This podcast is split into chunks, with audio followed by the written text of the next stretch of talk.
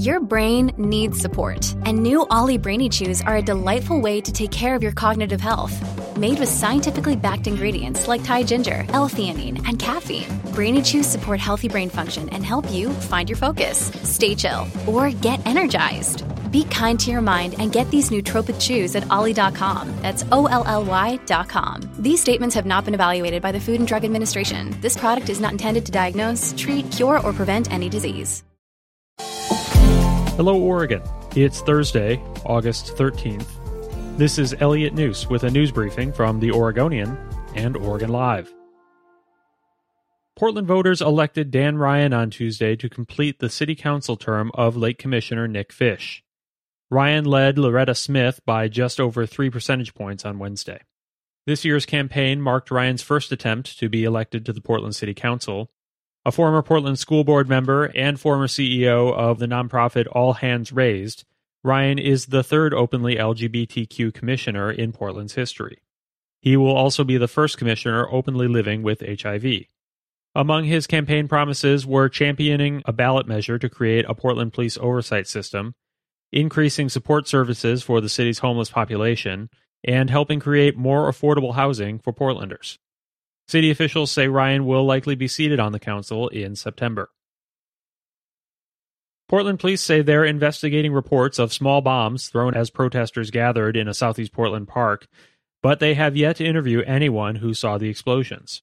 Police say no one has come forward with information. But one witness, Scott Keeler, an independent journalist who captured footage in the immediate aftermath of the incident, said he had not, as of Wednesday, been contacted by police about the incident, even after being quoted by OPB as a witness on Monday.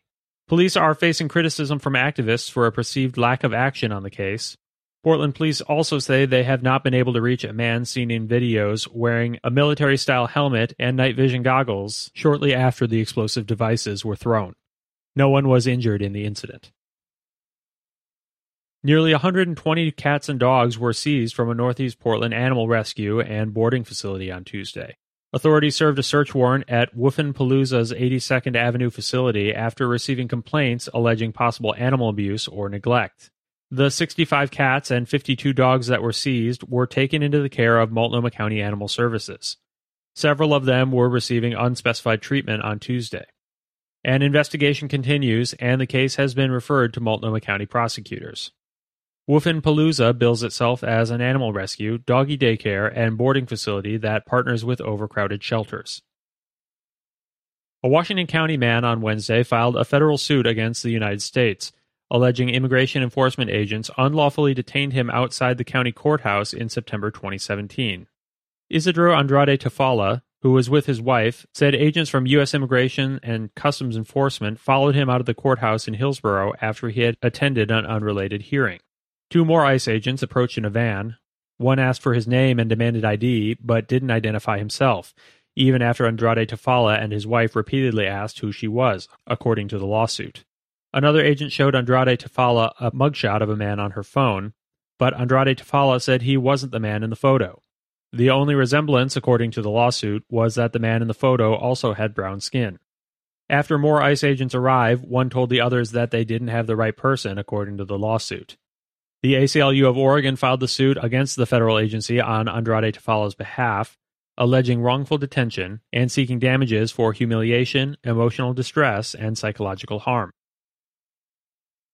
Russell Kirsch, a computer scientist credited with inventing the pixel and scanning the world's first digital photograph, died August 11th at his home in Portland. He was 91. In 1957, Kirsch created a small 2-inch by 2-inch black-and-white digital image of his son as an infant, among the first images ever scanned into a computer, using a device created by his research team. Life magazine featured the image in a 2003 book, 100 Photographs That Changed the World. The image is now in the Portland Art Museum's collection. Thanks for listening. You can support this podcast and our local journalism with a subscription to Oregon Live. Go to OregonLive.com/pod support.